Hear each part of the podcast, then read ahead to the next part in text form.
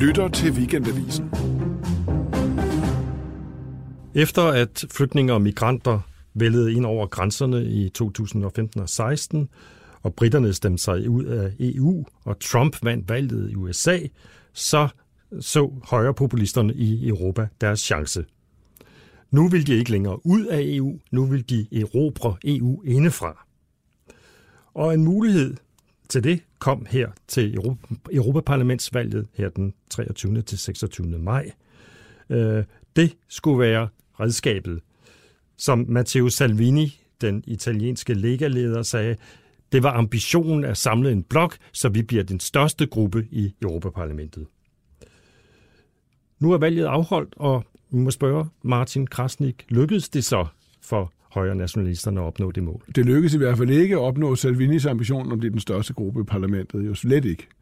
Så på den måde kan man sige, at, at, at, at øh, de øh, euroskeptiske højrepopulister er klart gået frem, men hvis de havde håbet at komme til at øh, dominere parlamentet helt fuldstændig på alle øh, lederkanter, så er det en skuffelse.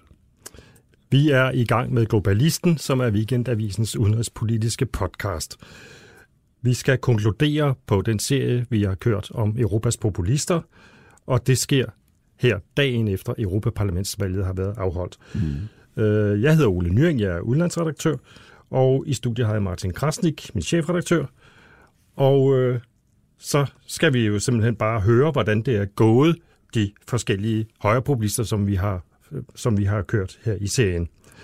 Øh, nogle har klaret sig godt. Salvini i Italien, Matteo Salvini, fik den fremgang, som han var blevet spået fik øh, godt 30 procent af stemmerne i Italien. Viktor Orbán i Ungarn klarede sig også fint. Det siger sig selv. Han har afskaffet de frie medier, så det behøver han ikke at tænke på. Han fik over halvdelen af stemmerne. Han fik over halvdelen af stemmerne også, ligesom han plejer. Øh, andre klarede sig mindre godt. Øh, Marine Le Pen i Frankrig gik faktisk tilbage i forhold til valget i 2014. Alternativ for Deutschland var heller ikke tilfredse med de godt 10 procent af stemmerne. De, Men de havde jo regnet med over 30 procent på et tidspunkt. De ja, snakkede ja, om at tage en tredjedel ja, af vælgerne. Ja, ja, ja, ja. Så selvom at det var bedre, end det var i 14, så, så var det bestemt ikke det, de havde håbet på. Ja. Og andre gik det helt skidt. Lad os høre en af dem. Det er demokratiet, det er folkestyret, og det er det, vi hylder. Og det ser ud som om, at stemmeprocenten er, bliver høj. Det skal vi være glade for. Måske er det alle klima... Øh, hvad er det nu, man kalder dem? Klimatosser?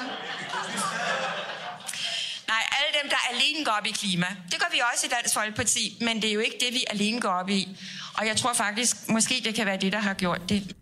Det var Pia Kærsgaard, vi hørte her, øh, den tidligere formand for Dansk Folkeparti, der ligesom skulle forklare, hvorfor partiet gik fra fire til et mandat i Europaparlamentet.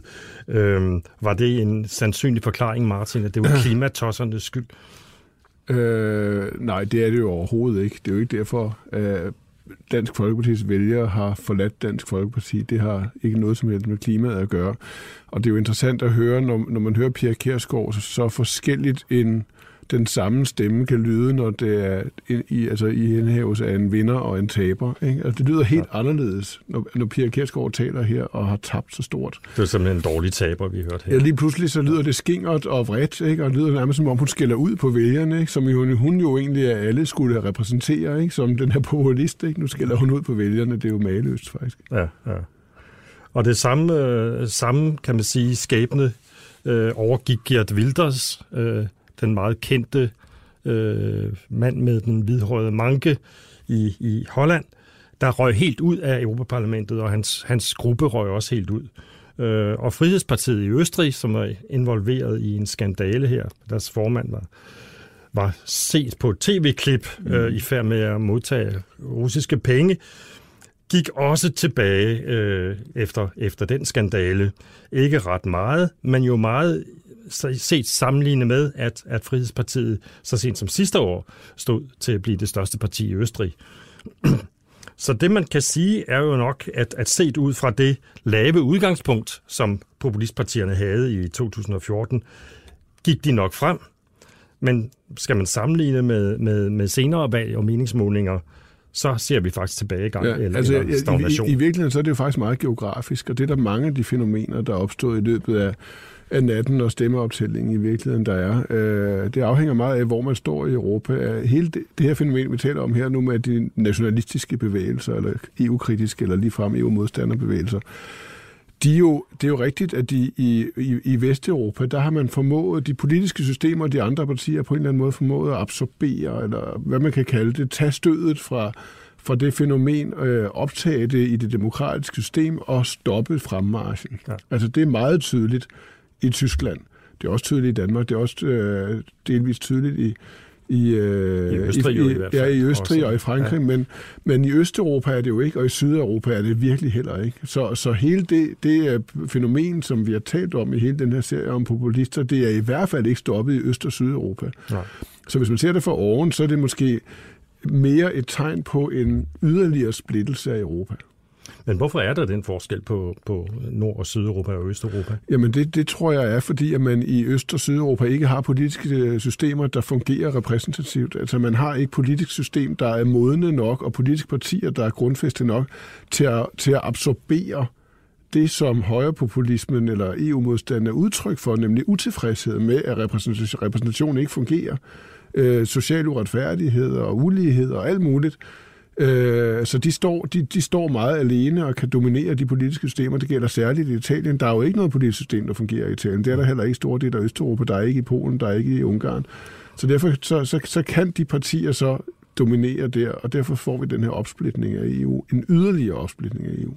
Man ser også det interessante, at et parti som Alternativ for Deutschland faktisk fik lagt de fleste stemmer i et par østtyske, tidligere østtyske delstater. Det er jo interessant i betragtning af, at de kun får 10 procent af stemmerne på Ja, jamen det understreger jo i virkeligheden også den opsplitning, vi taler om her. Ikke? Ja. Altså det er jo også et øst-vest-fænomen i virkeligheden. Ja. Så er spørgsmålet, om, om de der, øh, højre, nationalister, højre nationalister kommer til at spille en rolle i, i EU-parlamentet, som de havde håbet på. Øh, men der kan man jo sige, at, at den der union, som, som de forsøgte at skabe, som især Matteo Salvini i Italien forsøgte at skabe, øh, den løber jo ind i modstand hele tiden. Hvorfor gør den det, Ja, Martin? for de er jo enige internt jo. Ja, Ja, altså, ja. ja. de er meget uenige, ikke? Altså, den ene vil ikke have noget med den anden at gøre. Øh, og Farage vil ikke have noget at gøre med Le Pen, og, øh, og Orbán sidder stadig i en, en, en god gammeldags hæderkronet politisk gruppe i parlamentet, og ikke, har ikke taget skridtet ud endnu. Så, så det er jo en splittet bevægelse selvfølgelig også internt, og derfor ser vi det. Men grundlæggende vil jeg nok sige, at den vigtigste, altså den vigtigste grund til, at, at, at de højre nationale eller det populistiske bevægelser ikke får den meget store indflydelse i parlamentet, som mange nok har frygtet, det er, at de simpelthen samlet set ikke går nok frem. Mm, ja, ja. Men man ser jo også, at, at for eksempel holdningen til Putin spiller ind. Ikke? Altså den Ja, præcis. polske øh, stærke mand, Kaczynski. Ja, han vil ikke have noget at gøre med Le Pen, jo, fordi han synes, at hun har solgt sin sjæl til Putin, ikke? Hun har købt og betalt Købt af russerne, det er som, sådan, som han har, Ja, han har udtalt det. Ikke? Ja. Det er klart, så kan man ikke samarbejde jo, når, Ja. når russerne Ja, ja, men alt det er jo også måske nok, nok også et udtryk for, at, at, at der er, selvfølgelig er der modsætninger, men hvis man samlet set kunne stå så stærkt, at man rent faktisk kunne dominere dele af parlamentet, eller nogle politiske områder af parlamentet, så vil man nok kunne enes også om de ting, men det kan man, de er ikke stærke nok, selv hvis de kunne enes. Men man kan jo sige, at de tre, de tre blokke i EU, EU-parlamentet, som består af mere eller mindre højre populistiske partier nu, får jo alle sammen sådan 57-58 øh, øh, mandater. Ja. Kan de udrette noget med dem? Får de en politisk styrke i, i parlamentet fremover? Altså, de, de, de kan jo udrette noget på den måde, at de ligesom bevægelserne i resten af parlamentet er et udtryk for en normalisering, kan man sige, af Europaparlamentet. Ikke? Altså, man ser, det der har været parlamentets helt store problem, jeg vil næsten sige siden fødslen, det var, at man jo på den ene side jo blev, altså grundlag parlamentet for at have en institution, der repræsenterede befolkningerne i EU. Men på den anden side jo så ikke gjort det, fordi at man havde det her magtmonopol mellem den socialistiske og konservative gruppe, der sådan ordnede sagerne imellem Så Det var sådan en slags europæisk udgave af en SV-regering, hvor man ligesom koagulerede på midten og, og fordelte magten og posterne mellem sig. Og jo ikke repræsenterede alt, alt skeptiske og alt modstanden. Jo overhovedet ikke. En eller anden forestilling om, at man ligesom handlede nok på alles, for alles bedste. Ikke? Og det vi ser nu, det er jo et parlament, der faktisk er et udtryk for den enorme mangfoldighed, der er i holdninger i hele Europa. Og det er jo positivt. Så, så, så modstanderne... Og det kommer til at fungere mere politisk, kan Ja, sige, præcis, som så man vil se parlament. alliancer på kryds og på tværs. Altså samlet set, så, vil, så, kan, så kan de, altså, de andre EU-positive partier kan nu udfordre den konservative blok, fordi de så, så til sammen har flere, har flere mandater i parlamentet. Kan de det? Kan de, kan de finde ud af at lave alliancer på den måde? Det er noget helt nyt. Man har en, altså en venstrefløj i Europaparlamentet, som er stærkere til sammen end, end, øh, end den konservative. Det vil vise, og det samme jo med, med, med skeptikerne eller populisterne, eller hvad vi skal kalde dem, ikke? hvordan er de i stand til at indgå i, alliancer med de andre? Man får en, ja, i virkeligheden en politisering af Europaparlamentet. Det er enormt positivt. Nu, nu forestår så spillet om topposterne, først og fremmest EU-kommissionsformand, men jo også formand for, for rådet, øh, det europæiske råd. Øhm, er, er, er, er det et spil, som højrepopulisterne kan deltage i? Det ved jeg simpelthen ikke. Altså, det, det, altså, det, det er ikke hvis... Altså, det, det, eller lad mig sige det på den anden, det tror jeg simpelthen ikke på. Altså, jeg tror på, at øh, at der, der vil være et magtspil, der nu bliver reflekteret af, at de konservative ikke bare kan tage, altså automatisk kan sige, at vi, vi, vi tager selvfølgelig kommissionsformandsposten.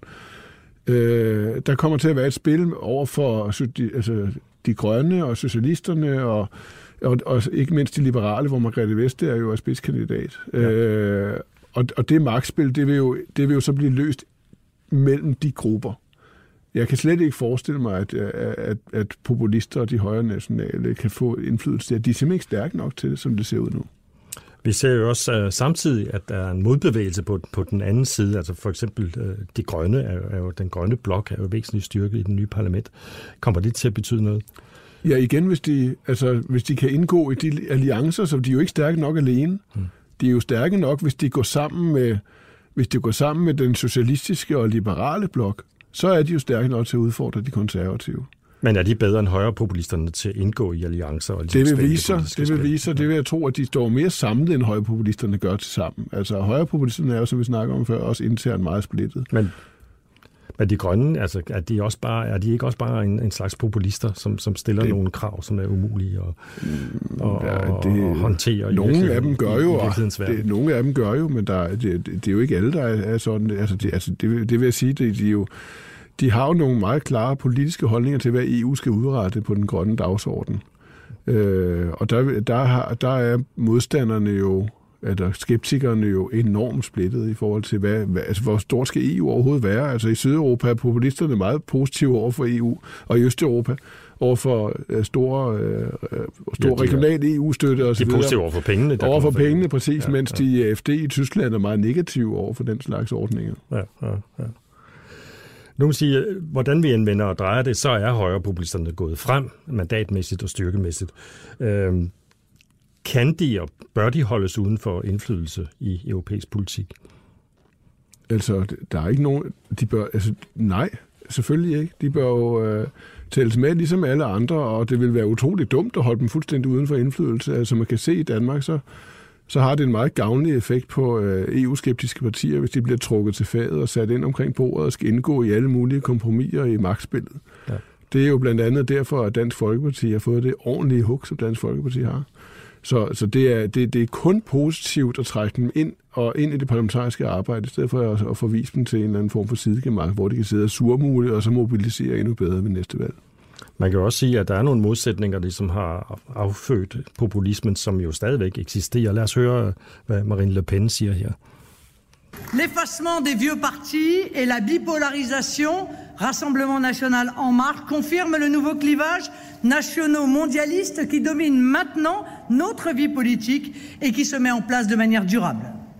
Ce débat fondamental conditionne le devenir de notre nation et de notre peuple et conditionnera les choix que les électeurs auront à faire lors des futures échéances électorales. Ja, det Marine Le Pen siger her er, at vi ser i dag en splittelse mellem nationalisterne og globalisterne, som fortsat vil dominere vores politiske liv. Den fundamentale debat vil bestemme vælgernes og nationens fremtid, og vil være bestemmende for, hvilke muligheder vælgerne har i de næste afstemninger. Og det har hun jo sådan set ret i. Ja. Den der modsætning mellem globalister, ja. altså tilhængere af globalismen. Helt indlysende. Og, og, ja. og, og, og, og hvad skal man sige, folket, eller ja. offrene for globalisering, ja. er der vel stadigvæk? Ja, selvfølgelig, og det er jo helt indlysende, og derfor så synes jeg også, at man skal nok passe på med at, at erklære valget her som en, altså en stor sejr for de EU-positive kræfter i Europa. Altså det er der lidt en tendens til det her, det her store, nærmest kollektive lettelsens suk, der går, går igennem Europa med en større, højere stemmeprocent, ikke? og støtte til EU-positive partier over hele linjen, og øh, og så videre. Altså den der Brexit-effekt, ikke? Øh, men, men sagen er jo bare, at det er ikke så simpelt. Hvis man ser på Europa igen for oven, så er, så er de EU-positive partier jo ikke særlig styrket i øh, Syd- og Østeuropa. Øh, det er de simpelthen ikke. Altså det er, det er et tegn på, at Europa er mere delt, og det her, det her gør det jo ikke åbenlyst meget nemmere at finde løsninger på spørgsmål om klima eller flygtninge for den sags skyld, vel som det væsentligste emne hvis, hvis, hvis tanken er, at det skal være meget overnationale, nærmest føderalistiske skridt. Fordi det vil jo støde ind i klar og en stærkere modstand end før Europaparlamentet i Øst- og Sydeuropa.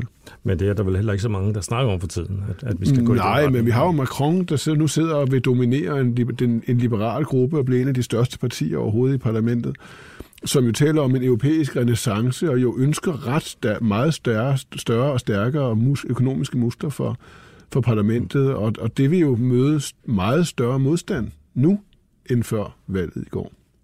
Kan man sige, at vi har taget ved lære, altså vi, når vi taler om liberale demokrater, vi der går ind for liberal demokrati, har vi taget ved lære af de erfaringer, der er gjort med globalisering og offerne for globaliseringen? så småt, så småt. Altså, det har jo været en, en fuldstændig dominerende fortælling om, om Europa og verden siden murens fald og indtil for få år siden. Så det er jo klart, øh, at det er noget, der, der, der kun sker langsomt. Og, øh, det, det, Men lad os sige, at, at, at lad os sige, der kommer en ny finanskrise, eller præcis, flygtninge igen begynder præcis. at vælge altså, over altså, Hvis det er sådan, du mener det, så er, er, der, så er, er der så blevet bedre til at håndtere Nå, nej, altså jeg vil sige, det, politisk set har der været en har der været et klar en oprustning og en mobilisering, som jo næsten måske er tydeligst i Danmark, hvor man er lykkedes med at, at trække luften ud af de skeptiske og modstanderpartierne ved at ved at overtage meget store dele af deres politik, særligt på udlændingeområdet. Men det er jo klart, at hvis det handler om, hvordan løser vi... Altså hvis Yemen for eksempel i morgen brød fuldstændig sammen og sendte en halv million flygtninge til Europa, så har vi jo ikke bedre bedre forsvarsværker i dag, end vi havde øh, for et par år siden. Og vi har da slet ikke nogen politiske aftaler om, hvordan vi skal håndtere det. Ja. Det samme med klima. Hvordan, hvordan er det nu, Europa tager det næste skridt, når det handler om for eksempel landbrug eller transportsektoren? Øh, afgifter på, på, øh, på, på CO2 osv. Altså der, der, der er vi jo stadigvæk ikke. Og den beslutning, den ligger jo stadigvæk grundlæggende i en europæisk befolkning, som er dybt uenig. Og, og er, er meget, måske meget mere uenig i dag, end det var i går kan man sige, at øh, altså, det ligger ligesom i EU's natur, at man hele tiden skal udvikle sig. Man skal hele tiden intensivere samarbejdet og bevæge det i mere og mere federal retning. Kan man sige, at måske skulle man bare droppe det og så sige, at EU bare... er, jo, er jo fint, som det fungerer? Men det er, jo slet ikke, det er jo slet ikke noget med, at man skal sige ja. det, fordi hvis, hvis beslutningen skal træffes af Europaparlamentet, det skal den jo delvis. Ja øh, og jo derefter et, øh, minister, et ministerråd, hvor der jo sidder polakker og, og tjekker repræsenteret, ja, så er der jo enormt stor uenighed. Der er så stor uenighed, at man ikke bare får det der, det, altså den der, altså den der stadig tættere union, som det lyder i, i Romtraktaten. Altså, men man kan jo også sige, at bare det at få skidtet til at fungere, som det fungerer i dag, er også en kæmpe stor bedrift. Altså, man skal bare huske nu her, hvor jeg sidder og lyder lidt sådan lidt... Øh, lidt sørmodig i forhold til, at du siger også, at resultatet er heller ikke så fantastisk og vidunderligt, og der er også øh, nogle, nogle, nogle tendenser i Øst- og Sydeuropa. Der. Men, men vi lever jo i et, i et kontinent, der har levet i fred med hinanden for første gang i verdenshistorien i så lang tid, som vi gør. Altså det er EU's bidrag til freden i Europa er jo fænomenalt. Det er fantastisk, og det at vi kunne holde de her valg på den måde, fredeligt og i alle lande, og alle landes medier sidder ligesom os og diskuterer resultaterne nærmest på samme måde. Det er jo fantastisk.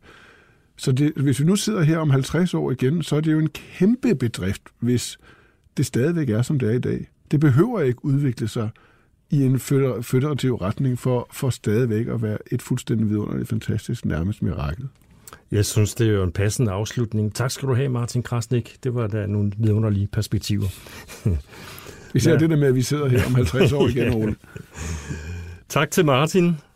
Øh, og det var hermed afslutningen på Weekendavisens podcast-serie om europæisk populisme. Øh, I studiet i dag altså Ole Nyring og Martin Krasnik. Producer var Johanne Mygind. For teknikken stod Jens Marot. Du lytter til Weekendavisen. Hør alle udsendelser på weekendavisen.dk-podcast.